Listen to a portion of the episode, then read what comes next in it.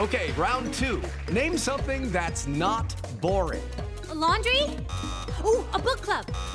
Computer solitaire, huh?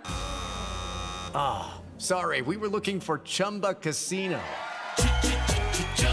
That's right. ChumbaCasino.com has over 100 casino style games. Join today and play for free for your chance to redeem some serious prizes. ChumbaCasino.com. No purchase necessary. Full prohibited by law. 18 plus terms and conditions apply. See website for details. The following podcast contains explicit language.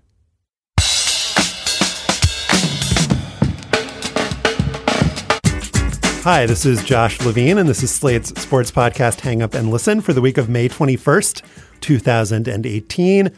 On this week's show, the Athletic's Marcus Thompson will join us to talk about the state of Steph Curry and the Golden State Warriors after they blew out the Rockets in game three of the Western Conference Finals. Ira Boudway of Bloomberg will also be here to help us assess the consequences of the Supreme Court's ruling allowing sports gambling to proliferate across this here United States. And John Swansburg of The Atlantic will come on the show to chat with us about one of Tom Wolfe's most famous pieces of journalism, the Esquire story. The last American hero is Junior Johnson. Yes. Joining us here in our studio, providing exclamations on this week's show, it is Stefan Fatsis, author of the books Word Freak and A Few Seconds of Panic. Stefan, I want to thank you for touting my 2002 City Paper piece last week mm-hmm. on uh, lead and, and water. I was really proud. That was one of the first pieces of journalism I did. That was like a fairly big local story, and we beat the Washington Post to it. And showing my strong reporting instincts, we produced no follow ups. I should say, I produced no follow ups, and then like the Post did a bunch of really good journalism on the uh, problem well, of DC you, you water. It's sort of like being an editor, Josh. It was just foreshadowing your career as an editor. You're the inspiration for others. I think somebody just assigned me the tip. So I basically like wrote one story and then forgot about it for the rest of my life. But I do deserve all of the credit. I wanted to mention the first story of yours that I was able to find in any news database. I'm sure it wasn't the first. Oh, not even close. Piece that you wrote, but it's the first one that's been memorialized by newspapers.com, which is a piece that begins, Oh, to be a parking valet in Palm Beach. This is very Tom Wolfe esque the land of Lamborghini, the province of Porsche, the mecca of Mercedes, the capital of Cadillac. Tell us a little bit about that piece, Stefan. I wrote that for the Miami Herald. I was an intern in the summer of 1985, just after having graduated from college. Uh, I remember that was sort of late in the summer. I did that. It was a big piece. It was a long feature. It was like a big spread on the front of the of the uh, of the whatever section, good, the style section. It's a good story. It's a fun story, and the by far the most fun part. It's Stefan's prose is good, but just the list of celebrities who these valets is fantastic. Talk about. Um, I totally. I mean, look, I remember doing this piece. I actually remember talking to the valets. I can remember writing the story in the Palm Beach bureau of the Miami Herald, but I did not remember the names that I dropped. John Travolta dined with Marilu Henner. Senate, I like the sentence. This is just a very well executed sentence. Senator Ted Kennedy came to the restaurant once, but he walked. There's also Michael Landon, Charles Nelson Reilly, Burt Reynolds, Harry Reasoner, Kurt Gowdy, for all you sports fans out there. Yeah, wanted to get a sports name in there too. Uh, Zsa Zsa Gabor, Loni Anderson, Atlanta Braves left fielder Dale Murphy. we'll put a link on our show page so you can have a comprehensive list of the celebrities that Stefan heard about in 1985. On Sunday night in Oakland's Oracle Arena, the Golden State Warriors and Steph Curry both looked pretty damn healthy. The Warriors blew out the Rockets 126 to 85 to take a 2-1 lead in the Western Conference Finals. Steph scored 35 points on 13 of 23 shooting, making moves that a typical human can't make and that an atypical human probably can't make if his medial collateral ligament isn't fully healed. Joining us now to talk about Steph and the Warriors is Marcus Thompson. Marcus is a writer for The Athletic and the author of Golden, The Miraculous Rise of Steph Curry. How's it going, Marcus? My MCL is a little bit, you know, struggling. My my, my left MCL, is, eh, I think it's a grade two. I don't know. well, we'll grade your writing on a curve after last night's game. We won't we won't be too harsh on it. Um, Thank you. So Steph in the third quarter, he makes one of his, you know, kind of patented step back behind the back dribble, moves on Harden, makes a three. Next time down the court, um, makes a driving layup and yells, "This is my fucking house." Is that is that what it felt like in Oracle last night? No question. Like he wasn't the only one cussing. Uh, I, I didn't know it happened either.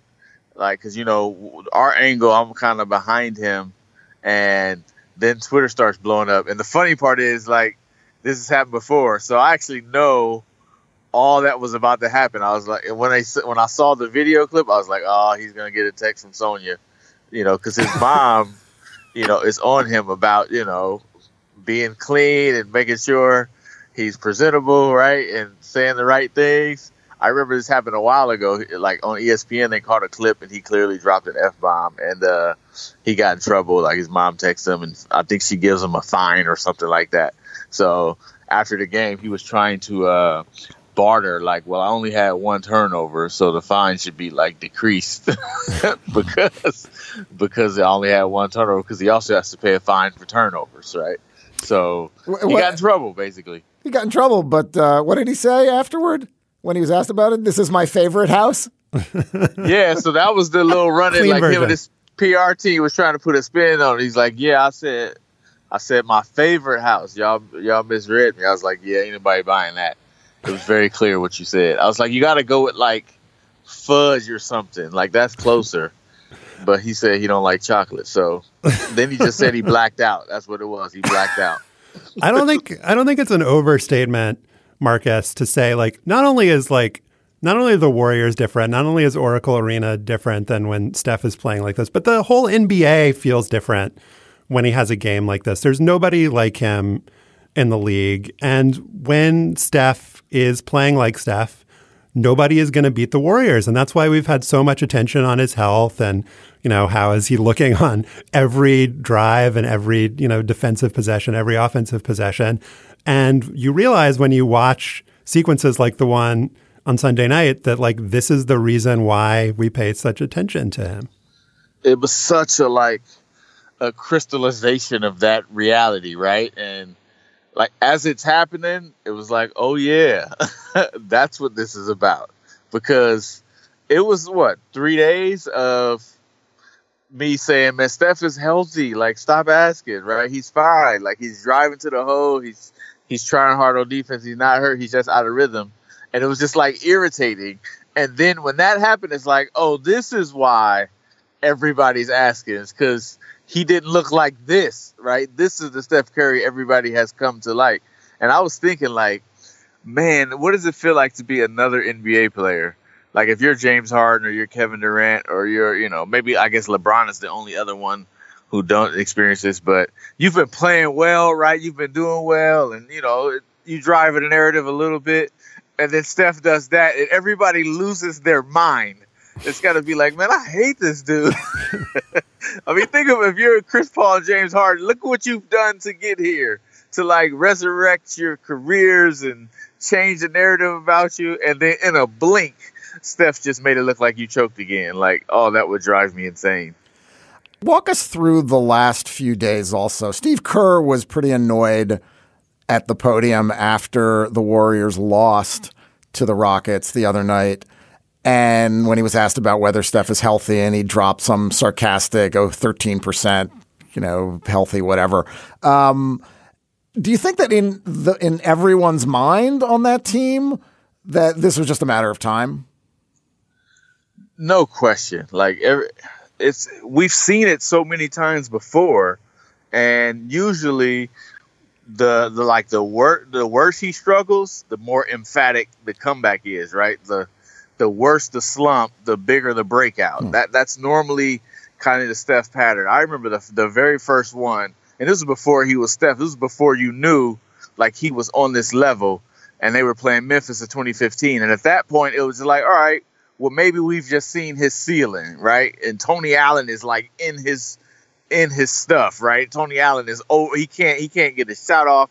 He's pump faking when nobody's there, and you're like, okay, all right. So Steph is this is the kind of player he is. He's he can he's this good. He gets you to this level, but then boom, he breaks out, and we saw it again in the finals. Like remember, Dellavedova was stopping him or whatever, and then he breaks out and drops 37 and duel, you know, like outduels LeBron in the fourth quarter.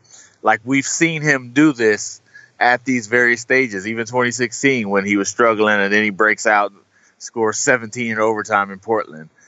Like, you know, it's coming. You know, it's just a matter of time.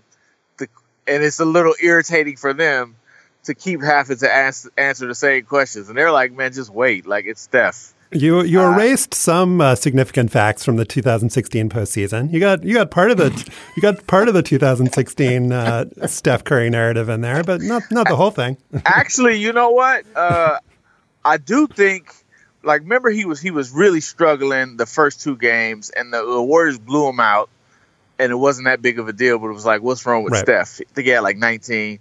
And then game three they got smashed, and he was terrible. And I remember like it was the same situation. And then game four, he dropped 38 in Cleveland, and the Warriors go up 3 1. Remember, everybody was killing his shoes, and he goes out and he has 38. And then uh, the day after, he writes a draws a fire emoji on his shoes. And it was like, all right, it was the big breakout game. So he actually did it in that series. They just needed another one, and yeah. he couldn't do it. but I, I actually forgot about that because I was thinking about. It. I was like, well, that one time he didn't come through, and then I look back, it was like, oh yeah, he did kind of have the one breakout game, and I think he thought, all right, I did it. We ended the series. That was the last I got, and then LeBron happened. I'm interested in the dynamic on the Warriors now, especially after Steph has a game like this. You mentioned kind of in your litany of players, like I wonder what Harden feels like. I wonder what Chris Paul feels like. I wonder what Kevin Durant feels like. And that's the part that I want to focus in on here because Durant was by far and away their best player in the first two games of the Rocket series. And game two, when the Warriors lost big, he was really the only guy who showed up from Golden State in that game. And this dynamic on the team obviously goes back to KD's decision to go to Golden State and what was the role he was going to have on the team. He's the finals MVP, but still not you know, their most important player. And so I'm wondering, you know, we kind of have heard all the conversations that fans have about this, but how does that play out, do you think, with KD psychologically, and how does that play out on in the locker room? I mean, I, I got to add that he was the best player in the New Orleans series too, right? Sure. And the best player in the San Antonio series, which Steph didn't even play. Uh, I don't. Here's what I don't think it's not nothing, right? I don't think it's something. I think it would be a lie to say that he doesn't feel it. Uh, and for me, if he didn't feel it, then it wouldn't even be a sacrifice. I do think like he's reached that point in his career where he can swallow it and it doesn't matter to him that much, right?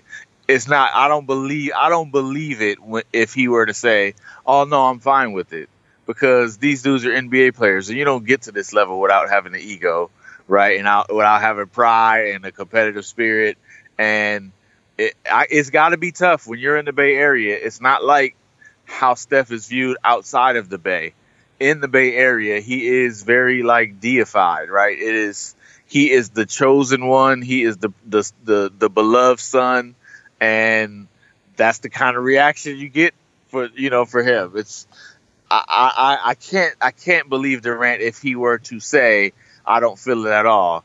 I do just feel like man, he's almost thirty and he's scored 20,000 points, right? And I, I, just think those type of accolades might get suppressed some. Like he, I don't know if he wants it as much as he probably once once did. Not only that, like if he did, he, he would kind of stand out in the locker room because everybody takes a back seat to that, right? And that's kind of Steph's role on the team. You, you know, Klay Thompson is not clamoring for spotlight and love and all that. So I do think there's got to be something that he would never say right out loud, or maybe he will one day. But on a burner account, probably. Right, right, right. What if a tweet pops up? But I, I do think there's a there's a certain uh, maturity level to Durant and this team that says, "Hey, it's fine. We can let Steph have that."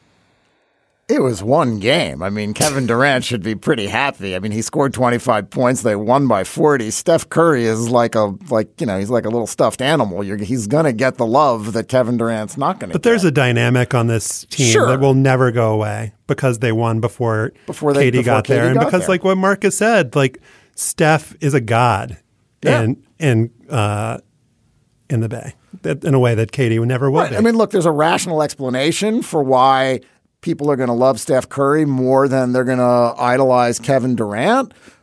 Size being the most important thing, I think. We love cute little guys that do things that cute little guys aren't supposed to do. Um, but you would have to hope that Kevin Durant. I mean, Kevin Durant went on TNT after the game. He seemed happy to to talk with Charles and Shaq. He wasn't complaining about about the, his performance or about about Curry doing so well. Nah, he actually was part of the the let's get Steph Curry going campaign, right? He's the guy like he told me I'm going to talk to Steph. I'm gonna get in his ear, you know.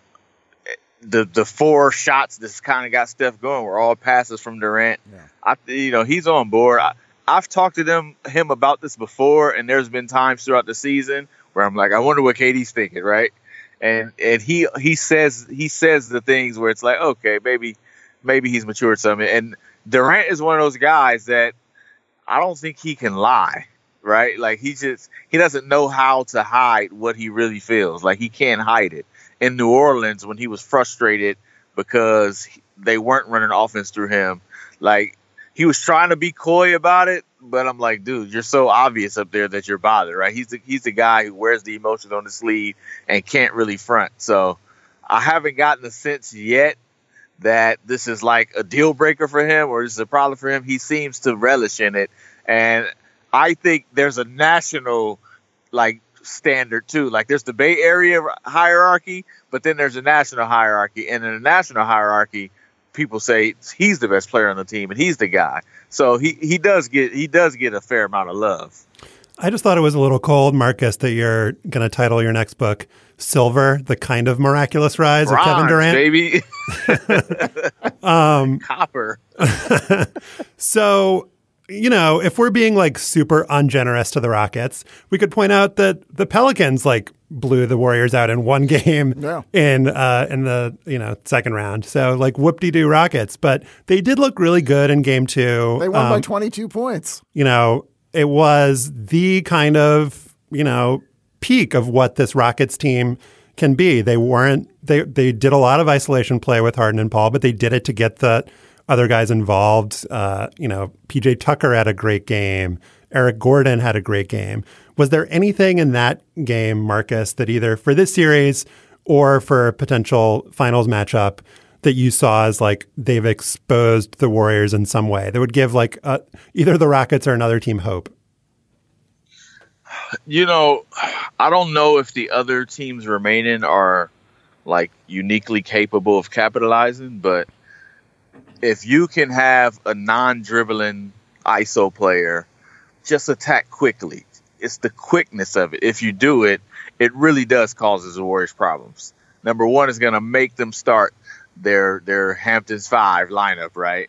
It decimates the bench, right? He's down to eight players because the half the roster is centers that can't even play. So he would. I know Steve Kerr would like to not start the Hamptons five, but if you got guys attacking like that, he kind of has to because you got to be able to switch everywhere. The problem with Hart and Chris Paul is they like to dribble 98,000 times before they go. Whenever they just go, it breaks down the Warriors defense, and then uh, there's like three rotations that has to happen, and it, and it, it doesn't really work well for the Warriors. When they wait and they lag, and the Warriors got time to communicate and make sure everybody's set, then it works against them. So I don't know who's available left to do that and maybe Boston presents some problems because they don't have that one ISO guy, but they almost play like a lesser version of what the Warriors do. Marcus, can you explain or help us understand why the conference finals have been so terrible the last two years? I think the last 14 or 15 games, the average margin of victory is well is like 22 points. There have been two games with margins over 40, five over 30, and something like seven over 20. I'm at a loss. This, this has just not been entertaining, other than watching Steph Curry go off, which was extremely entertaining. I mean, you just that's like my whole last two years. I haven't the Warriors haven't played a series past five games since the 2016 finals. Like this is life. Oh, forget the Warriors too. The other the other series also. Yeah, the other series. Yeah, blowout, blowout, blowout.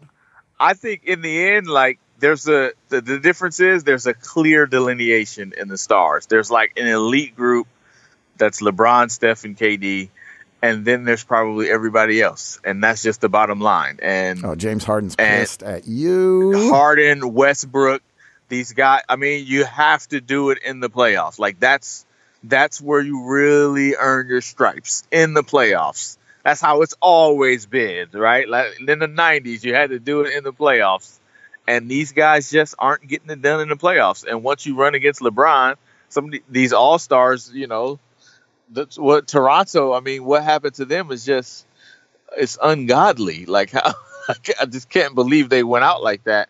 And you're seeing stars like not be stars in the postseason. And maybe that's just because LeBron is so great and the Warriors are so great that in another era these guys would be excellent, right? Kind of like you know Jordan made Clyde Drexler look average. I think there's something to that, but the part your explanation doesn't get at is that like, you know, the Rockets blew out the Warriors and the Celtics blew out the Cavs this year. And I think maybe one of the reasons why you're more likely to see blowouts in the last few years, even when you get down to the last few elite teams, is that just it's you know it's been the cliche forever that it's a make or miss league, but when you're Yes. making When or you're missing, missing. three pointers, It's three pointers. Yep, that's exactly And, what it is. you know, the it's Cavs- variance. the Cavs are um, have been so on and off, and they just like nailed everything in Game Three and made nothing in Games One and Two, and so obviously that's going to have a huge, um, you know, delta. In Well, and I also think that in, in some of these NBA games, it's a recognition at some point that we ain't winning this game.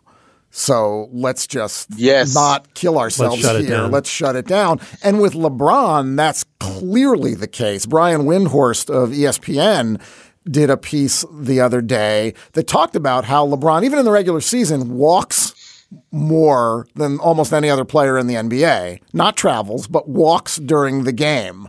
Um, he his average speed is like among the slowest of all NBA players because he is conserving energy either for later in the game when it might matter or for the next game when it might really matter. That's what the Warriors do. Like if you're up on them and you this is like a formula that's been true for the last two or three years.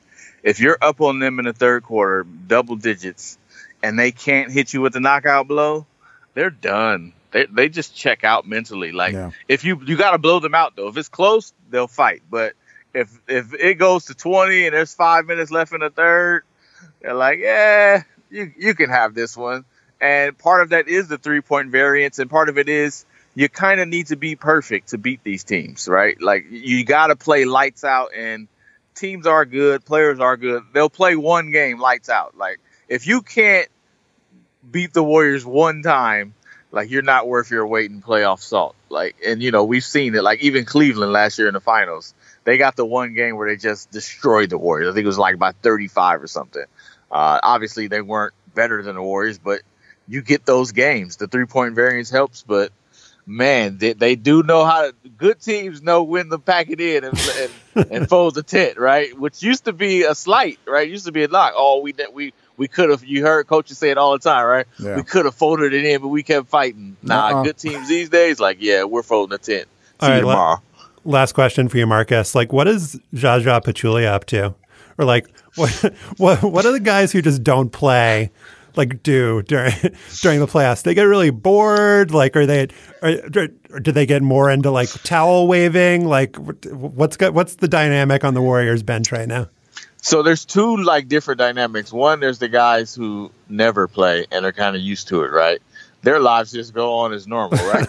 they got the same routine, and they are like really key in developing the celebratory like behaviors, right? So depending on what happens, you'll see them. They they have codes and moves. You do a move on the court, it triggers a celebration on the bench, right? You go left hand, everybody's waving their left hand and going crazy, like so that that's what you do when you don't play at all. New guys like Zaza, who like just got benched for the playoffs, you know, he goes through the stages of grief. At first, he wasn't doing anything, right? He's like pissed off he's not playing, and then eventually he's like up and cheering, and now he's literally like coaching. He, he once, I think it was game one, walked onto the court during a free throw and gave Draymond Green some advice. So, so he's like the coach now, assistant coach. He's like really taking on the role. And also, if you're on the bench not playing, you better be you better be uh fashionable. Like that's the thing now. Like the walk in, even Right. though nobody's watching you, like especially Zaza, he and Klay had like a fashion contest last night. So it's the little stuff. It's the fun camaraderie elements. You got to you got to bring it. You got to be part of it if you're not playing. Marcus Thompson is a writer for The Athletic, the author of Golden, The Miraculous Rise of Steph Curry, and has not written any books about Kevin Durant. Case closed. It's coming. All right. we'll look out for that. Marcus, thanks as always. All right. Have a good one, fellas. Looking for an assist with your credit card, but can't get a hold of anyone? Luckily, with 24 7 US based live customer service from Discover, everyone has the option to talk to a real person anytime, day or night. Yep, you heard that right. You can talk to a real human in customer service anytime. Sounds like a real game changer. Make the right call and get the service you deserve with Discover. Limitations apply. See terms at discover.com slash credit card. Before we get to our segment on gambling, I want to tell you about what we're going to be talking about in our Slate Plus bit this week.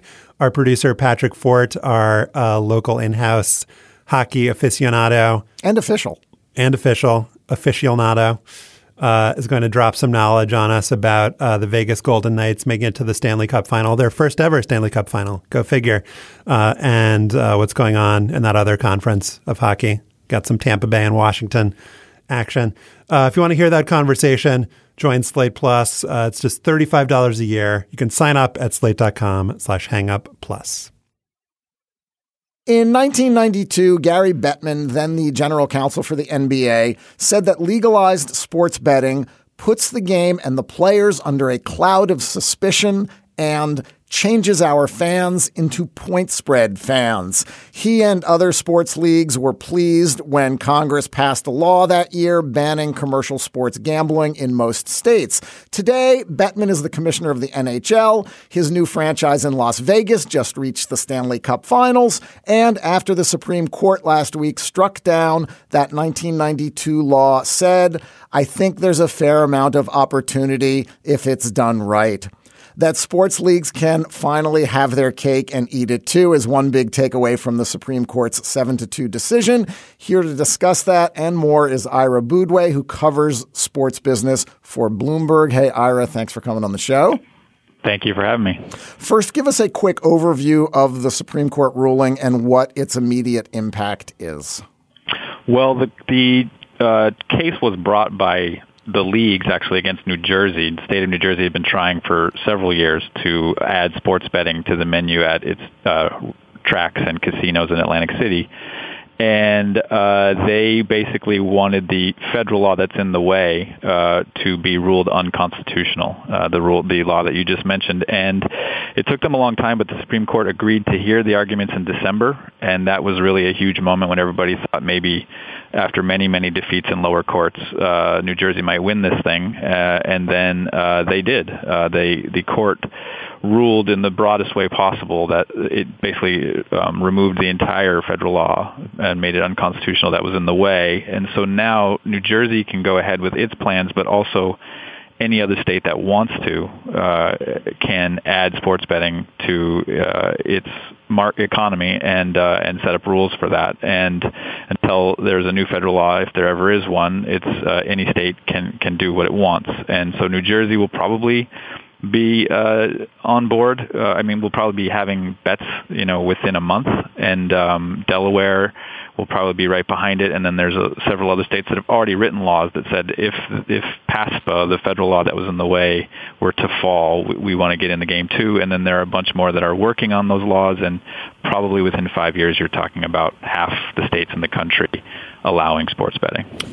Yeah, the other states that you mentioned in your piece on Bloomberg about how this is all going to shake out, the other ones that are basically ready for this to happen are New York, Connecticut, Pennsylvania, West Virginia, and Mississippi, right? Right. And then Delaware had NFL parlay cards run by the state lottery and can now add uh, sort of a more full menu of betting if they want uh, through the lottery and probably will very soon. So, two things that I think we should talk about. The first is, as Stefan alluded to, the kind of strategy by the leagues, how it's shifted over time, and sort of how they've positioned themselves for this decision. The second is just like, what's going to happen? Like in five or 10 years, um, how are we going to bet on sports?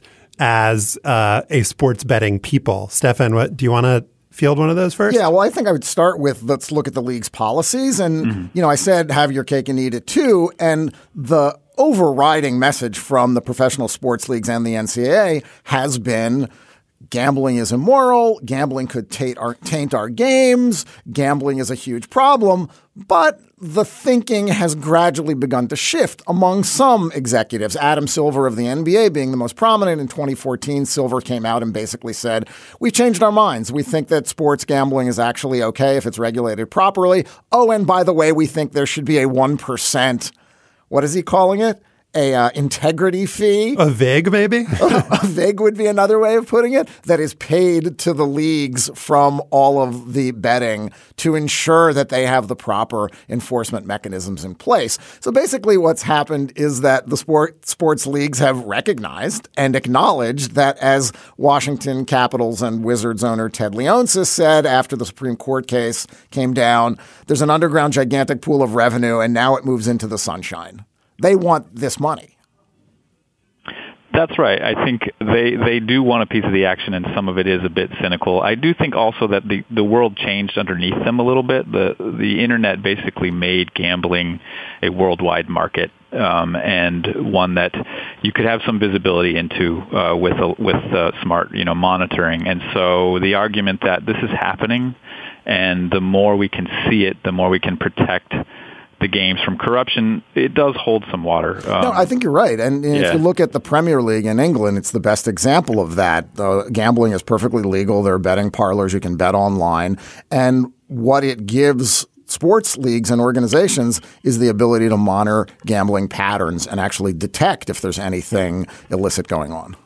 That said, I mean, a lot of the action for the Premier League and for the NBA was already happening in Asian markets that right. you can sometimes see, sometimes can't. So it doesn't really matter that much what they do. They they just have to try to watch it, whether it's in a black market or in a regulated market. But and I think with the integrity fee, you look at the example of the Premier League, there is none, uh, but the leagues there make a lot of money off of gambling through sponsorships, through advertising, um, through just increased ratings, presumably because of the added interest in the games. So, but there are other European leagues where there is a fee taken off the top uh, for the leagues for, for betting op- from betting operators. So it was, I think, a pretty bold thing to call it an integri- integrity fee and to ask for one percent. Um, but if they get anything, which you know a couple of states have negotiated down to a quarter of a percent, that's a win for the leagues because any kind of just automatic fee is a victory. Uh, and the other thing to watch with that is that you know, the, the cost of monitoring markets is actually probably a lot less than the revenue the leagues can make if they are allowed to to make it a rule that every betting operator has to use official data supplies, because then that's a data supply that the leagues can sell to these companies like Sportradar and Genius and Perform that do um, that provide data to betting houses and also provide the the fraud detection services. So, so that's that's another one, revenue stream there. Right, and you're talking about, for instance, the NBA has a six-year, 250 million dollar deal with Sportradar that does not include the North American markets. Uh, so, and Sportradar then turns around and sells that data to the betting houses. If they can do that in North America, there's going to be hundreds of millions of dollars potentially in revenue there. That's really interesting. And another thing that I'm kind of fascinated by is there's been all of this conjecture just for however long I've been reading stories about this about how much money is bet on sporting events illegally. I saw on 538 they said casinos estimate that it's 150 billion dollars. It'll be interesting to see what the real amount is once this is legalized. And there's also the question of once this is legalized, will a lot of people still bet illegally just out of convenience or out of habit? Um, that'll be something that I'll be fascinated by. The other thing that I think is really great from a heighten the contradiction standpoint is that legal sports betting on college sports is now going to be massive and it's going to proliferate everywhere around the US. The NCAA had banned having championship events in Nevada because heaven forbid there was um, you know gambling on NCAA teams, and I think you couldn't bet on UNLV um, in Vegas casinos, right? Um, and now there's going to be sports betting everywhere. There are going to be NCAA championship events in states that have legalized sports gambling.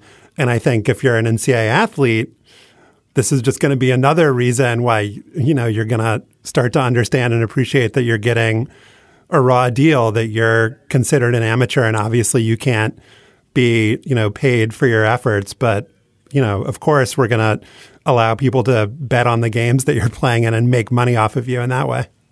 Yeah, and I think it's really going to strain the NCAA because I mean I'd been told at one point that the way that it really works in Vegas is that all the bookmakers know there's a person there at UNLV they're supposed to call if any player shows up at a sports book, and that's a very informal system for preventing you know potential corruption. But if you're trying, if this market scales up that doesn't scale. And and amateurs are the most you know uh, influenceable when it comes to this kind of thing. So they're going to have a, a very tricky path i think going forward. But and you're right nobody knows how big this is uh, that 150 billion number that gets repeated all the time is basically the midpoint of an 80 billion to 380 billion dollar estimate from 1999 from a congressional impact study that itself was more or less a guess as you can tell by how broad that range was uh, so it's probably lower than that, um, but it's no one knows is the point. point, and then no one knows how many of those gamblers will come to a regulated market. A lot of them are pretty well served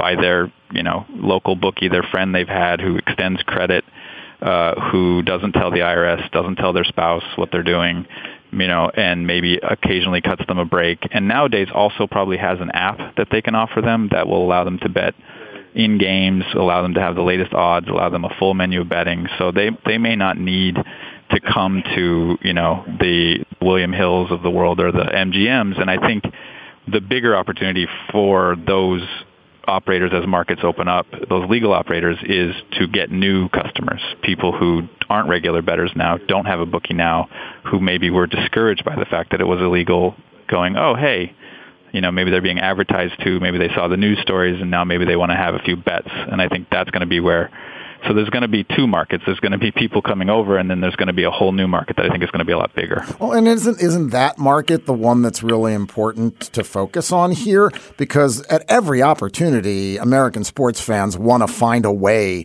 to wager in some way, whether it is doing daily fantasy or whether it is betting in your, you know, five bucks in your NCAA office pool.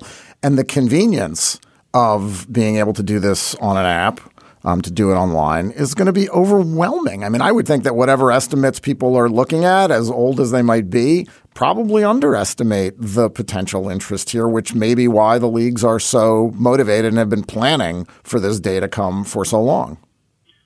Yeah, I mean, I think the thing we know is that it's really widespread behavior, uh, even when it's illegal, and it's going to get probably more widespread. Uh, and so there's, even if it's not huge dollar amounts being bet, even if the margins are not necessarily great, it's a it's a behavior where you can get huge groups of people engaged, and it's very sticky. Some people would say addictive behavior. So there's a lot of interest for the leagues, for teams, for media companies in reaching these customers. And I do think the new ones are the best ones also because they tend to be the, the least informed bettors, right? As a, as an operator, you want somebody who doesn't understand the odds that well, does not have an edge. And so they're going to be doing their best to bring those, that kind of money into this market. Yeah, we were talking a little bit before the show, Ira, and you mentioned how the potential for why this is a great business opportunity now is that there's going to be so much more dumb money flowing in. And um, if you could just explain to folks what the margins are now for casinos on sports betting and what potentially they could be once you get less informed bettors coming in and deciding they're going to just start making wagers just based on the fact that, you know, they've been watching sports for a long time, and so obviously I know who's going to you know cover you know on Jets Bills on Sunday. Right. I mean, if you look in Nevada, the margins now are about five percent. The hold percentage of you know of all the bets after they pay out the winners, what's left for the house is about five percent. And that is growing slowly there, but that's not a great business model if you look even around gambling, but also just around the world of businesses. 5% is not great. The, the table games are much better for the casinos, and sports betting from a larger gambling perspective is a tiny sliver of your overall market. It's like 2%, you know, in Nevada. So, but what, when you look abroad, you can see higher margins. Um, in the UK for William Hill, they get 18% in the shops from bettors, uh, which is a great margin, and then they get about 8% online. And so the question is, what kind of bettors are we going to see as the U.S. market grows, as it presumably will? Are they going to be able to pull in new money and get higher margins on, you know, those kinds of proposition bets and, um, you know, contingency bets that really don't pay off very often? Uh, or will the internet continue to press margins down? Because the thing about the internet is you can shop around for odds you can see the whole market pretty easily. If if one house is offering a better odds than the other, you're going to go there. That's been the struggle in the UK. Is actually the internet has had the opposite effect on margins. It has pushed them down because you can shop around for odds. Interesting. And it tends, it tends to be where the smart, the sharper money is. The people who place bigger bets, the people who seem to understand their bets better. Um, so which way this goes is hard to say in the U.S. But I, I think you're going to what you're going to see is a lot of investment in trying to figure out now because it was a relatively small market. You didn't have that much investment, that much smarts trying to crack it because it was a, a small business in Nevada, a very sort of insular industry. I mean, can you envision in North America a, a, a, situation similar to England where you have a William Hill that actually has shops on the corner or a block away from, you know, Madison Square Garden? I mean, is that a viable market, do you think, in the United States? I think so. Potentially, it's going to really be up to what the states decide they want to do. I think the model initially to look at is what's happening in Nevada now, where you have to go to a casino to open an account. But once you do, you can um, bet through your phone, and most of them already right. have apps.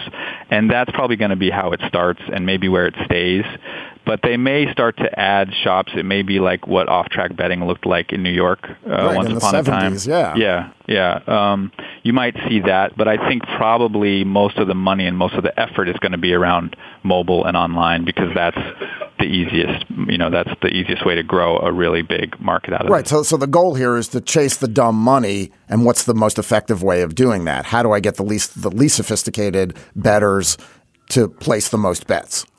Right, and and there's already people in Silicon Valley, venture capitalists I've spoken with, who are working on uh, sort of hybrid games that they're sort of like trivia HQ slash fantasy sports slash betting, where you do it at halftime over your phone. It's a series of que- yes no questions. If you get them all right, you win you know, or, or something like that, or you pick three players, you know, these combinations of things that are allowed either under the rules potentially coming for sports betting or currently under the rules for daily fantasy, where they can create games that scratch that itch and where the, the, the customer doesn't really know kind of all the odds underneath. Right. Well, that doesn't look like gambling, right? Will Steph right. Curry score 31 points, 33 points, or 37 points? Exactly. T, T minus how many weeks until the first piece about – 11 year old kids betting on this and parents being shocked and Congress looking to regulate it. My last thought is that I'm really interested in how sports betting is now going to be covered by mainstream journalistic outlets because if you look around the landscape now, Ira, I mean, Scott Van Pelt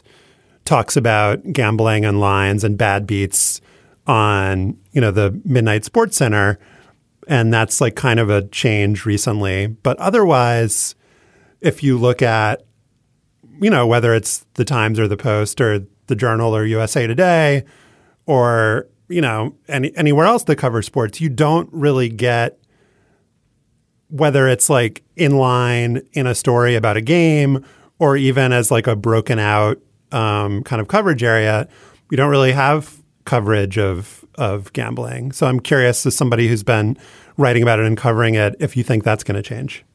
I, am curious myself. I mean, we've already seen Action News is I think the name of this startup that's dedicated to gambling, to covering the sports world through the gambling lens. Um, which I got, got a couple, I think, ESPN alums started that up, and I think you will see more of that, more media startups that are dedicated to covering sports as a as a betting thing. Um, whether the mainstream media, how much the betting narratives will play with or overwhelm the sort of traditional who won you know, and and who are the personalities storylines that we're used to seeing. I'll be curious to see because I don't think the leagues want it to feel like the real story is who covered, you know, and and obviously so, the leagues don't want that. Yeah, and I don't know what the appetite is among general sports fans. You know, I, maybe they want to bet and then they want to read a story that's just about the game. I don't know. I'm not sure. Ira Boudway covers sports business for Bloomberg. Ira, thanks a lot for joining us. Thank you. Hello, it is Ryan, and I was on a flight the other day playing one of my favorite social spin slot games on chumbacasino.com. I looked over the person sitting next to me, and you know what they were doing? They were also playing Chumba Casino. Coincidence? I think not. Everybody's loving having fun with it. Chumba Casino is home to hundreds of casino style games that you can play for free anytime, anywhere, even at 30,000 feet. So sign up now at chumbacasino.com to claim your free welcome bonus. That's chumbacasino.com and live the Chumba life. No purchase necessary. VGW, void, were prohibited by law. See terms and conditions 18 plus. Tom Wolfe, who died last week at age 88, wrote a lot of stuff, nonfiction and fiction, in his long and storied and white suited career. The New York Times' obituary of Wolfe put the candy colored tangerine flake streamline baby, the right stuff, and bonfire of the vanities in the first paragraph, and noted in the third graph that in his use of novelistic techniques in his nonfiction, Mr. Wolfe, beginning in the 1960s, helped create the enormously influential hybrid known as the new journalism. So that's what a lead for a Tom Wolfe obit sounds like. Now, here is the first paragraph of Wolfe's March 1965 piece for Esquire The Last American Hero is Junior Johnson. Yes. And this is Tom Wolfe reading that paragraph. 10 o'clock Sunday morning in the hills of North Carolina. Cars, miles of cars in every direction, millions of cars, pastel cars, aqua green, aqua blue, aqua beige, aqua buff, aqua dawn, aqua dusk, aqua aqua, aqua malacca, malacca lacca, cloud lavender, assassin pink, cheek raspberry, nude strand, Carl, honest thrill, orange, and baby fawn lust cream colored cars are all going to the stock car races. And that old mother in North Carolina sun keeps exploding off the windshields. That's a pretty good lead, I think. Uh, joining us now to discuss is our beloved former Slate colleague, uh, John Swansburg. He's now a senior editor at The Atlantic. Hey, John. Hey, great to be here. So, before we get started, I'm sure that everyone is wondering what is Malacca? I can tell you what it is in Greek. What is it in Greek, Stefan? It means masturbator. Okay. Double meaning. That's what all good all good writers look for. Um, I looked it up and it's a brown cane that is widely used for walking sticks and um, umbrella handles. Hmm. Tom Wolfe was fond of walking sticks. He, he late in life, had one with a wolf on its head that he brandished uh, at various literary parties. Aqua Malacca. Um, so, John, I'm going to ask you to read your favorite passage from the piece. But before we get to that, just a little bit of background. Junior Johnson was a stock car racer, uh, early days of NASCAR and this was in the 1960s. He was the part of a bootlegging family. He served a short prison stint um, for running moonshine in North Carolina, and so he's this legendary, larger than life figure. So that's basically all the background that you need, right? Yeah, I think so. And he was, um, you know, he was he was very much coming into his own as a as a driver when um, Wolfe went and profiled him and sort of put the sport on the map for a lot of readers who at the time didn't probably didn't know a lot of Esquire readers probably didn't know what NASCAR was because it was still somewhat confined to the southeast. Uh, so in addition to introducing Junior, Wolfe was introducing this kind of somewhat peculiar sport of, uh, of stock car racing. Uh, and I'll read this paragraph that sort of describes um, Junior. I, I apologize that I don't have a, uh, a typewriter to clack in the background, so it won't be as moody as uh, Tom's reading, but I'll give it my best. Junior is in an amiable mood. Like most Up Hollow people, it turns out, Junior is reserved. His face seldom shows an emotion. He has three basic looks amiable, amiable and a little shy, and dead serious. To a lot of people, apparently, Junior's dead serious look can seem menacing. There are no cowards left in stock car racing, but a couple of drivers tell me that one of the things that can shake you up is to look in your rearview mirror going around a curve and see Junior Johnson's car on your tail trying to root you out of the groove, and then get a glimpse of Junior's dead serious look. I think some of the sports writers are afraid of him. One of them tells me Junior is strong, silent, and explosive. Junior will only give you three answers, uh-huh, uh-uh, and I don't know, and so forth and so on. Actually, I find he handles questions easily. He has a great technical knowledge of automobiles and the physics of speed, including things he never fools with, such as Offenhauser engines. What he never does offer, however, is small talk. That gives him a built-in poise, since it deprives him of the chance to say anything asinine. Yins, weins, hit for it, grode for grew, and a lot of other unusual past participles. Junior uses certain older forms of English, not exactly Elizabethan, as they are sometimes called, but older forms of English preserved up country in his territory, Ingle Hollow. Why did you choose that paragraph, John? Well, I thought it would be useful in terms of giving some background uh, on on Junior and his sort of general affect, but it's also, I think, a great example of the way that that Wolfe could evoke a character uh, and sort of take on his voice, and also kind of just really get inside that that character's head. And and there's something about Junior Johnson that is exciting to, to sort of read about him uh, and sort of think about how this was uh, the dawn of, of Wolfe's sort of new journalistic career. And Junior sort of prefigures a lot of the other great characters who will show up in, in Wolfe's later writing. And the one I thought of most naturally is, is Chuck Yeager and, and sort of thinking about the way that Wolfe sort of also wrote about this uh, kind of hollow dwelling upcountry uh, character who was a master of machines and, and fearless uh, when operating them at high speed. So I kind of love how this sort of prefigures the, the later great writing of Wolfe as well as capturing Junior in, in, uh, in the sort of the sound of his voice and, and the, the way he handles himself. The other thing about that and about this piece generally and about Wolfe generally is that I think people that have come that sort of stumble onto Wolfe after his great successes after the right stuff, which came out in 1979, after the bonfire of the vanities, view him as this sort of New York bon vivant in the in the in, in the sort of mold of Truman Capote or George Plimpton or other characters from the 60s and 70s who became literary giants. His his upbringing, though, his career never sort of, of, of foreshadowed that for him. He was very much he was a, an academic. He went to Yale for graduate school. He disdained it. He got his uh, he got his his master's and and decided to move on. Um, you he was a newspaper reporter and he thought he would be happy as a newspaper reporter. He worked for the Springfield newspaper and then he worked for the Washington Post. And there's a, a, profile of, of Tom Wolfe that Michael Lewis wrote in 2015 that really gets at that. That all of this was very sudden and unexpected for Tom Wolfe. And he crafted this persona, this white suited guy but the reality was he was just a reporter trying to get great stories. And what he realized in the early 1960s is that people weren't telling stories and people weren't falling into these subcultures in a way that allowed this kind of crazy stream of consciousness expository writing that is grounded in, in really detailed reporting, immersion reporting. And I think that's really obvious in the Junior Johnson piece. The interesting thing to think about, though, in the context of this piece in particular, John, is how it was received by the people in the NASCAR culture and in the South. Um, Stefan sent around a piece that was written by this old racing writer, Ed Hardin, that was published on Greensboro.com. And his basic gloss was, yeah, Tom Wolfe, he came to see a NASCAR race one, once. He didn't really get it right. Uh, but it was like an entertaining piece. It was really long though. I didn't. I'm not sure I ever finished it. But um, I guess my question for you is: when we say, um, or when we look at the piece now and say, "Wow, he really captured Junior Johnson. He really captured his voice. He captured his affect."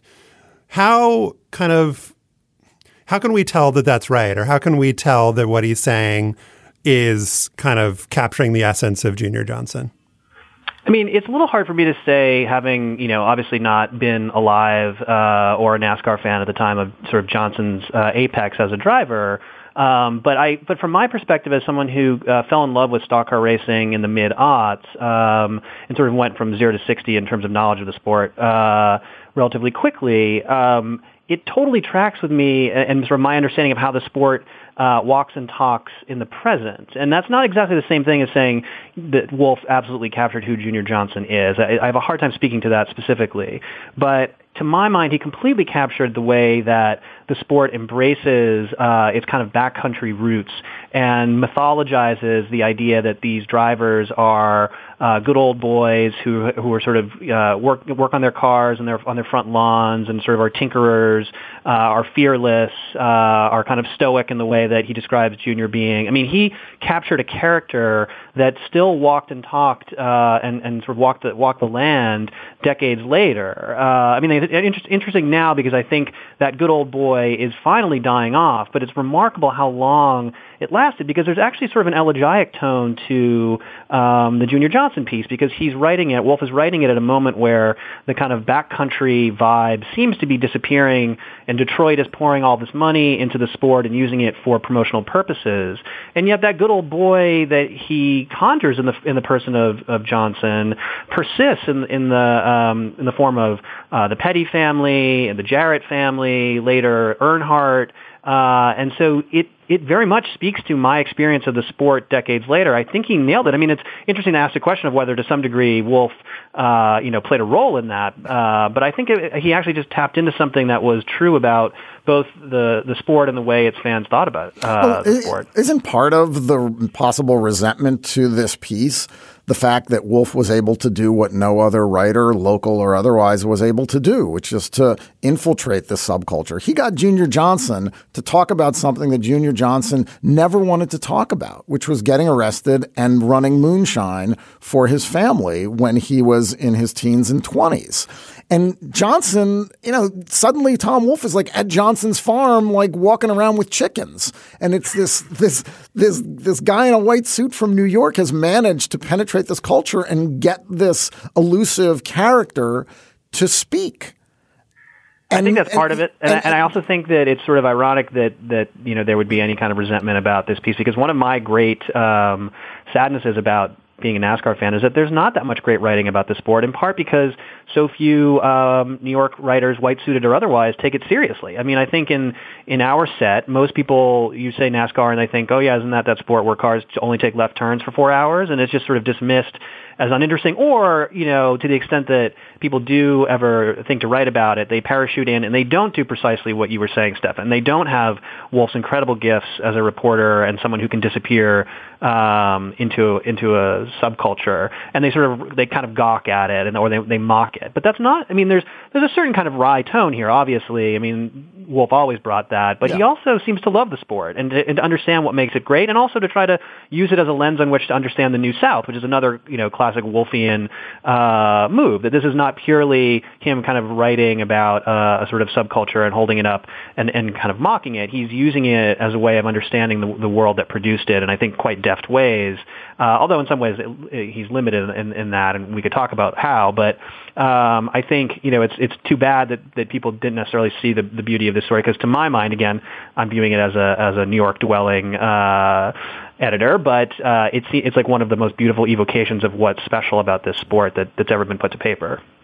Two things that are really fascinating to me about this piece and looking at it as a kind of historical record are number one, just the fact that regionalism is so prominent here and how the like kind of big idea here is like I'm going to explain to the rest of America what is going on in the southeast and you you know you esquire reader don't really know what's going on in this world and just the notion that there's a part of the United States that um, has a culture that's entirely separate and distinct from the rest of the country. And in sports, that's pretty much gone. I mean, in NASCAR, there are races across the entire country. You have the Las Vegas Golden Knights in the Stanley Cup final.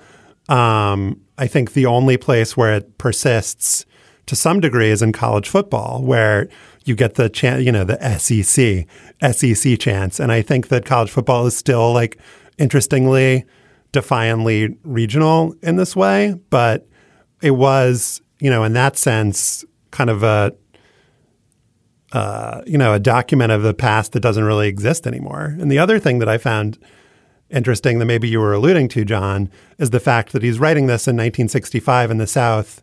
The piece has no interest at all in the civil rights movement. It has no interest at all in race and gender, except for every time Wolfe encounters a woman, there's a description of how beautiful she is.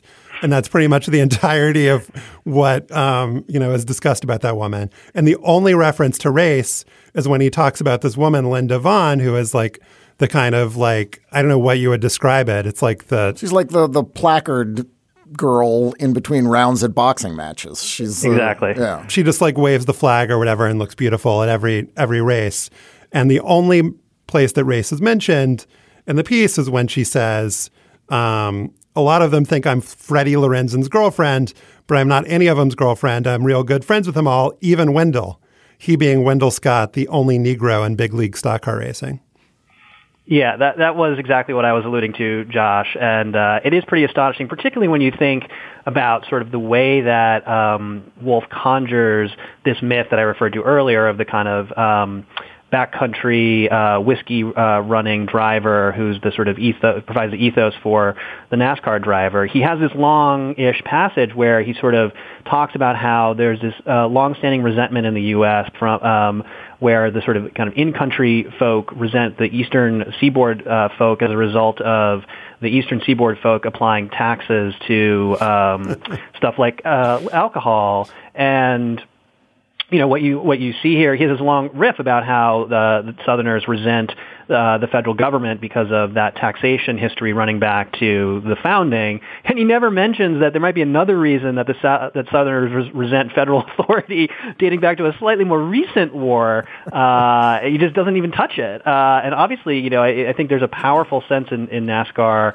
of kind of a Southern pride that's that's quite ugly, and you see that to this day when you go to a race and uh, fans are defiantly, uh, you know, flying the Confederate battle flag, and he just doesn't touch that, and it is a pretty astonishing uh, oversight, uh, particularly as you say, Josh, when he was writing in, in 1965. Um, so the, the piece is, hard, hard, is far from perfect. I mean, the the At the heart Confederate of the civil rights movement. I mean, the Confederate flag was in the Dukes of Hazzard, for Christ's sake. I mean, not not to say that Dukes of Hazzard was a real, uh, you know, Prussian commentary on race, but it just points up how much of an um, omission it is in this story. and others have pointed out that Wolfe did kind of shy away from the bigger stories of his times.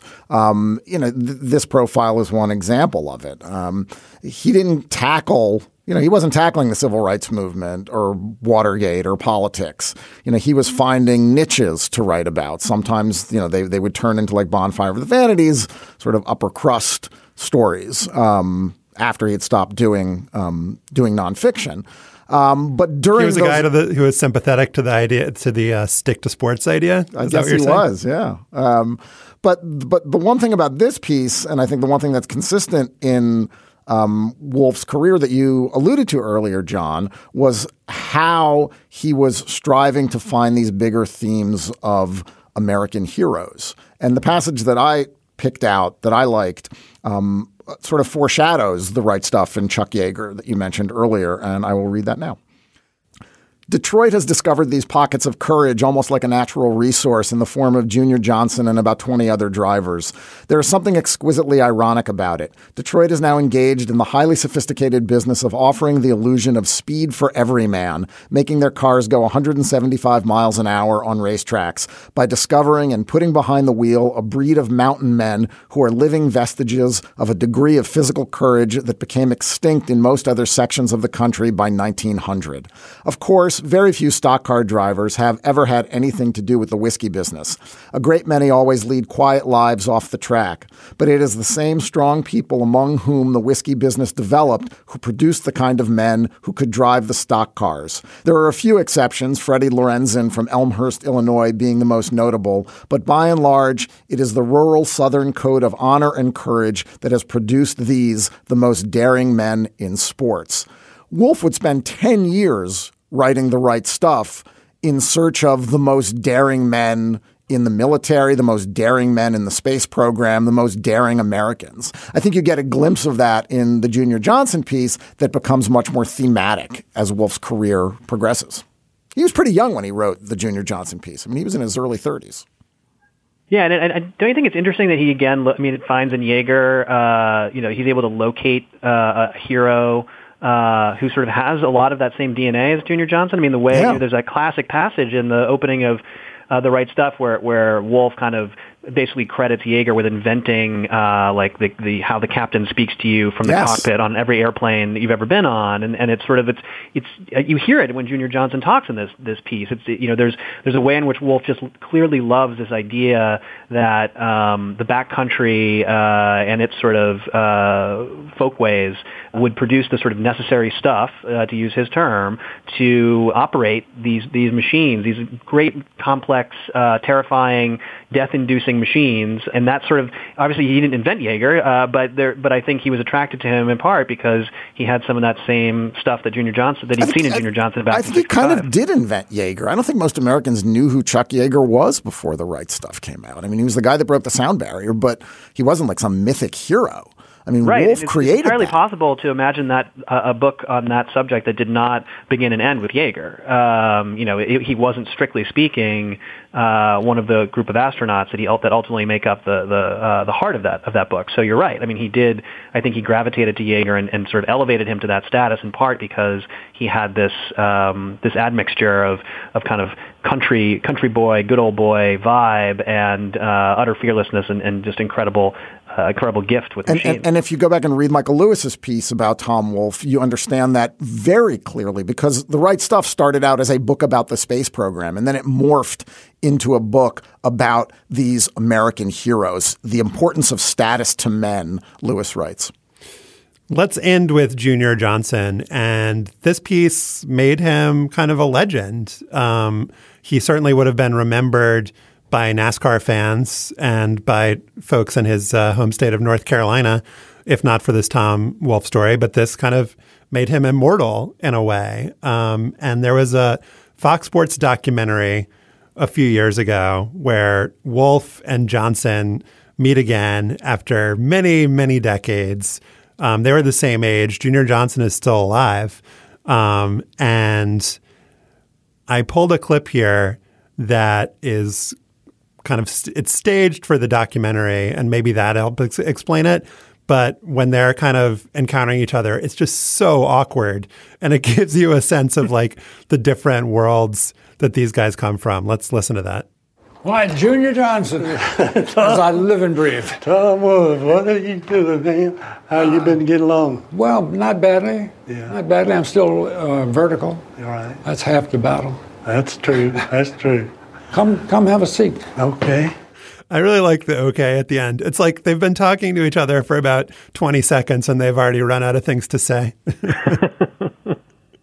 but, um, you know, Junior Johnson is now like selling a line of pork skins. Like he also has this brand of moonshine. Like he became a brand, John.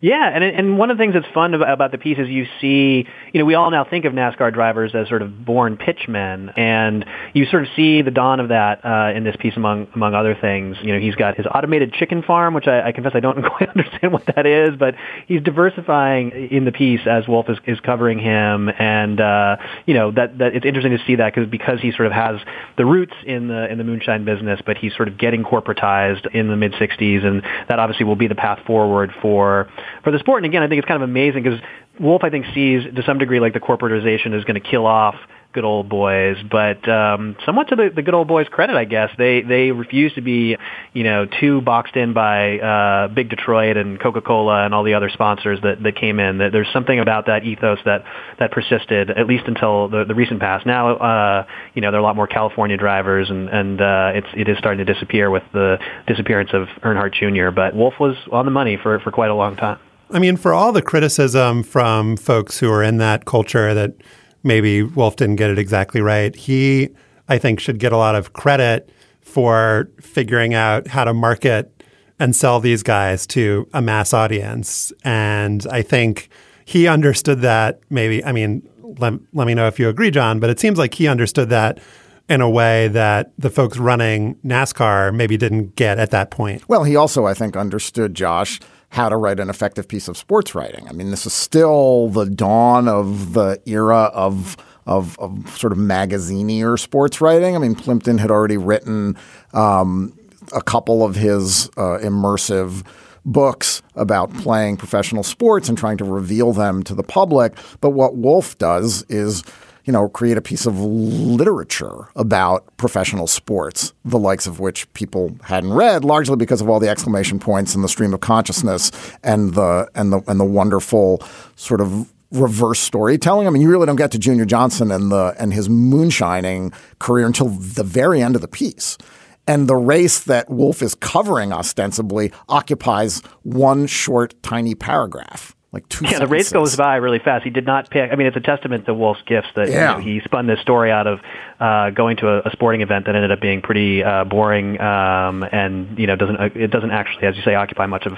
No, he, he actually writes it as if it was the lead of an AP story, and I loved that that bit that, that that part of it. I mean, he just sort of he spends you know it's like. 10,000 words before we get to the three sentences that say, eh, Junior Johnson didn't win that day. Right.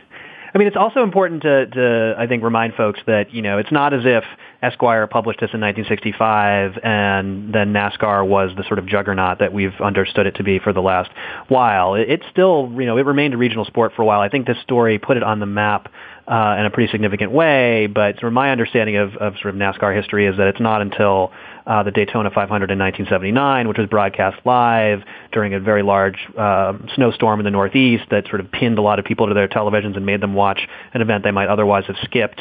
That the sport kind of made a jump into the mainstream um, in the sort of meaningful way and began its its path toward uh, being considered a major uh, American national undertaking. But I mean, that only in some way speaks uh, that much more to, to Wolfe's eye for a story that he was sort of um, that far ahead in, in uh, noticing it and insinuating himself into that, that world and, and convincing his editors at Esquire to, to let him write about it at length. John Swansburg is a senior editor at The Atlantic and still Slate's NASCAR correspondent. Thanks, John. for life. Thanks for having me. Now it is time for After Balls, and in our discussion of Tom Wolfe and Junior Johnson, we referenced Linda Vaughn. Uh, Tom Wolfe describes her as having big blonde hair and blossomy breasts, uh, and always having Coca Cola and potato chips mm-hmm. As she's getting prepared to uh, introduce the uh, the NASCAR races. Stefan, yeah, you left out her honeydew legs. Tom Wolfe, great uh, champion of, of women. Uh, but Linda Vaughn, we wanted to give her uh, credit where credit is due. Stefan, what is your Linda Vaughn? So I've been coaching my daughter's rec soccer team for 11 years now, as you probably know. Uh, nine of them, all girls team, the power. The very first rule I imposed on parents on the power was this do not shout instructions at your or any other child. Cheer the girls, keep it generic, go power, great job, woohoo. My approach to coaching has been similar encouragement, compliments, limited in game instruction, keep everything positive. It seems to have worked. Eight girls who were on the team in second grade are still on the team in 10th grade, which for rec soccer is an excellent retention rate. I think I've been a pretty good coach. While I've shamed my parents into being chill, I can't control other coaches and parents. There was one guy in elementary school who never shut up volcanic eruptions when they scored a goal, criticized his players, felt threatened by a talented girl in the power. If she pushes you, you push her back, he shouted once. That was good. There was a woman coach of a boys' team we played in sixth grade who, with the game tied one to one, screamed, Do you want to lose to girls? It's a woman coach. And then there was the guy who never, for not one second, didn't shout instructions at his players, telling them where to go and what to do. And this was in high school. Guy would walk on the field during play, he'd invade our bench area and continue his monologue. One time, one of my girls came up to me and said, He's making me really uncomfortable. Fortunately, he's not coaching anymore. Reforming youth sports, parents, and coaches who are living out their own warped Belichick fantasies is, of course, impossible. It's like Holden Caulfield's observation. If you had a million years to do it in, you couldn't rub out even half the fuck you signs in the world but you've got to try. And a few weeks ago, my club, DC Stoddert Soccer, designated a day of silent soccer. When the game is in progress, everyone except the players has to shut up. Parents can't cheer. Coaches can't shout instructions. Clubs around the country have been doing this for years. South Carolina's Youth Soccer Association did it for an entire month this school year. It's so blindingly, obviously a no brainer I think youth sports are supposed to be about three things kids having fun, kids getting better at something, and kids learning to make decisions on their own, functioning without adults telling them what to do all the time.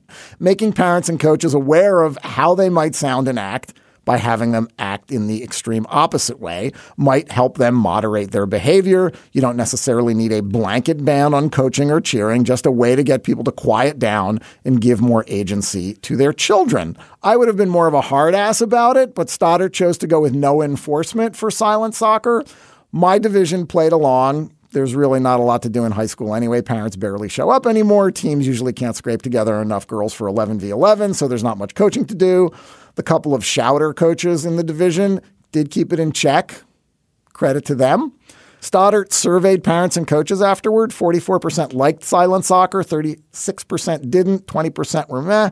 Uh, the comments fell about the same. On the plus side, some people said it made them realize they needed to pipe down. Others said the kids talked more on the field and were less distracted. So, yay for all of those self aware and, uh, and willing to learn parents and coaches. But let's hear from the other side now, shall we, Josh? The kids, quote, missed my real time feedback, which incidentally is always given in a kind and supportive way, one coach said, because I'm sure it's always kind and supportive. It felt unnatural to sit on the sidelines in silence. A parent said, This was a familiar and predictable theme, Josh. The game is about me, the parent. Here's another one along those lines. Parents just chat and don't feel like part of the game. I hated it. Then there was the contention that sports are about screaming, and screaming at children encourages their development as athletes and human beings. It really is just not real life, kind of silly and no benefit whatsoever. Team sports have noisy sidelines. All right, the next one combined the it's about me and sports are about screaming categories. Part of what makes watching sports great is the ability to cheer, encourage players, and generally be loud. I didn't love having to control my impulses. Then you've got the classic parental lack of self awareness. Please stop experimenting with our children's athletic development. It is extraordinarily narcissistic behavior on management's part. Yes, management, Josh, is the narcissistic one here. And finally, a parent who I think must watch a lot of Fox News. Breach of First Amendment and two Big Brother comrade for adults. Wow. silent soccer, everybody.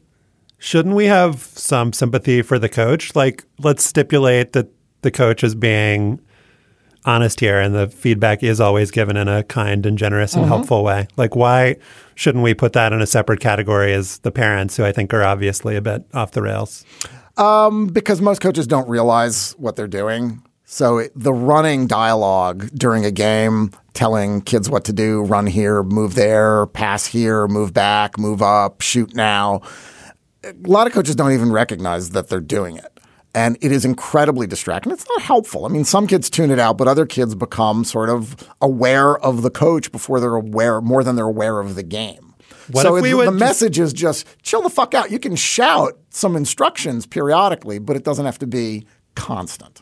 What if we would stipulate that um, everything that the coach was saying was like positive and banal? Yeah. Then and it, but it was still like fairly constant. Would you still say that's too much? Yes, it's distracting to the kids that are playing. Like- they need to learn to make decisions without having But to listen to but, another voice. In but what if it wasn't about decisions? What if it was all right? Let's say here here's my example stream. It's like great hustle. Like oh, uh, you're looking really great out there, number ten. Like keep it up. Well, that's exactly what you should be saying. It just doesn't Yeah. happen. To, it doesn't need to happen constantly. Just chill. All right. The most effective I'll chill. coaching I'll is chill. periodic. Coach when the kids come to the sidelines. Coach it before the game. Coach at halftime.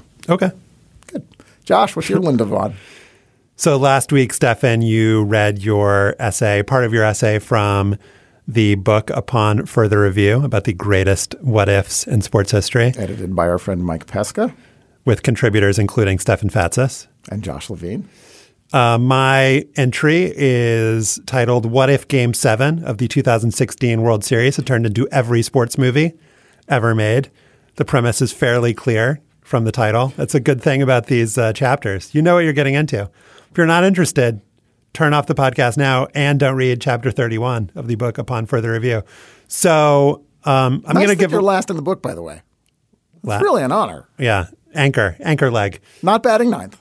Uh, the uh, it's batted around at that point, so it's back to the to the leadoff position. Um, so I'm going to do a little bit of setup here. I'm not going to read from the beginning of the essay, but the concept here is that um, you've got Kris Bryant, the Cubs slugger, the star, as the Cubs are about to win uh, their first World Series in a very long time. He's going on this little reverie about his childhood, about growing up, about hitting a ball in Las Vegas and it going further than uh, you know a home run any 11 year old had ever hit. These are the thoughts, the home movies that are playing in your mind as uh, you know this great moment in your life and in sports history is about to happen, and then out of nowhere Rajai Davis hits this home run off of Aroldis Chapman. Uh, the game is tied. The Cubs aren't looking like a lock anymore. It starts raining. There's a rain delay. Always a bad sign when it rains. And the Cubs uh, and the Indians go back to the locker room. And I will pick up from there. During the rain delay, the Cubs slugger would have some time to slow his breathing and gather his thoughts, to go back to that peaceful, perfect instant when he'd watched a baseball soar deep into the desert night. All that hard work was about to pay off. It was gut check time. It would all come down to this. And also, a dog had wandered into the Cubs clubhouse, and a prepubescent kid had pulled Bryant aside to inform the 24 year old slugger that he was going to sit the rest of this one out. The pooch was playing third, and he was batting in the three hole, and that was the way it was going to be. Jason Heyward, a Harley riding bad boy, an air hockey hustler, who'd worn out his welcome on his last club on account of hogging all the balls in the outfield, had been the first to notice the golden retriever and the sad looking boy tossing pop flies to his pet in the tunnel underneath Progressive Field. That dog was a gamer, a four legged Willie Mays. The non dog version of Willie Mays, which is to say, Willie Mays, had been good enough to lead the New York Giants to sweep over the Cleveland Indians in the 1954 series, hadn't he? Heyward went looking for Joe Maddon to tell him there was nothing in the rulebook that said a dog couldn't earn a spot on the Cubs postseason roster. Maddon was a nonconformist the kind of manager who didn't mind that one of his players insisted on calling him Morris Buttermaker. But Maddon was no longer in charge of the Chicago Cubs. He'd keeled over minutes earlier, just after whispering four final words I love you, kid. The skipper's last will and testament spelled out an unusual line of succession. That kid Heyward found wandering in the tunnel, Billy was his name, and his irascible dog Bud were running the ball club now. They'd be the ones to decide if the Cubs won their first World Series in 108 years. Nice. Thanks, Stefan. So uh, we have So- Bad News Bears. Bad News Bears, my favorite movie of all time. We've got some Air Bud in there. Air We've Bud. got some Little, Little- Big League. Little Big League. A little Rocky reference in there as Yeah, well. But we're just getting warmed up. Yeah, it goes on to you know cover Field of Dreams, Major League, obviously, uh, uh, League of Their Own, Mm-hmm. The Natural. pretty much every sports movie ever made, Yeah. which is the premise. Um, I wanted to do something a little bit goofy. Uh, you did mem- goofy slash memoir Mhm. for yours. I think ours were like on the continuum of essays in the book among the least serious minded. Yes. Um, but it was it's nice to do a little uh, comedy writing. Gets the uh, Yeah, creative juices. and it was like a I wanted like a premise that was not like I, I think Mike did a good job and the writers of the book did a good job of not doing like what if uh, uh, you know such and such guy had been drafted by such and such a different team, which is like kind of the most like mainstream what ifing that we do Right. in sports. But I wanted to pick one that was like nobody would have thought of this. Well, that's that- that's you definitely succeeded there, Josh. Um, my question for you is: like, Did you have to go to Wikipedia and come up with a list of all the potential sports movies you could include? Were you sort of making running notes about how you were going to integrate, you know, the natural into the essay? I definitely looked at like all the sports movies that I could find, all the ones that I could gather up. And for the ones that I hadn't seen, uh, Wikipedia was useful. I do not have a totally encyclopedic knowledge of every sports movie that's ever made, but thankfully the internet exists. Yeah, yeah. Um, but yeah, I mean, it kind of came to me as I was writing more than having it all be pre planned. I think I knew that I wanted Airbud to be the main character, initial, the main character and the initial kind of foray. I mean, one thing that I struggled with a little bit is Um, and I didn't read a lot of the setup of the essay, but I wanted it to kind of like creep up on you and just to get more and more absurd and more uh, Which it baroque as it went along. Yeah. But if you like have the first kind of character from a sports movie that appears be Air Bud, then you're like kind of breaking the spell a little bit from the beginning. But that's just the way that I chose to play it. Yeah. Cubs still win. The Cubs do still win. They get there in a s- slightly different way than uh, than they did in the real game, but Air Bud though played well. he did. Can't take it away from him. You can't. Um, check out the book upon further review and listen to the upon further review podcast.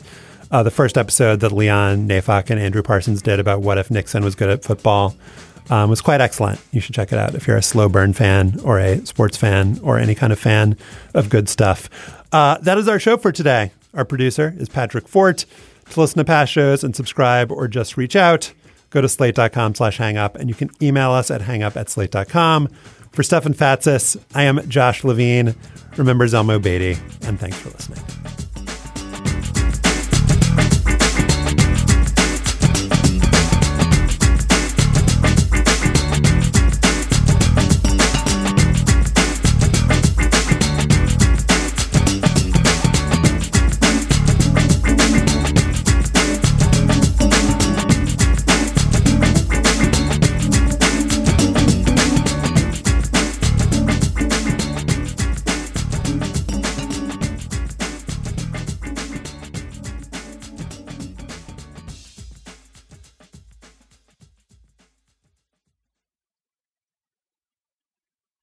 Judy was boring. Hello. Then Judy discovered ChumbaCasino.com. It's my little escape. Now Judy's the life of the party. Oh, baby, Mama's bringing home the bacon. Whoa, take it easy, Judy. The Chumba life is for everybody. So go to ChumbaCasino.com and play over 100 casino-style games. Join today and play for free for your chance to redeem some serious prizes. ChumbaCasino.com. No purchase necessary. Void where prohibited by law. 18 plus terms and conditions apply. See website for details.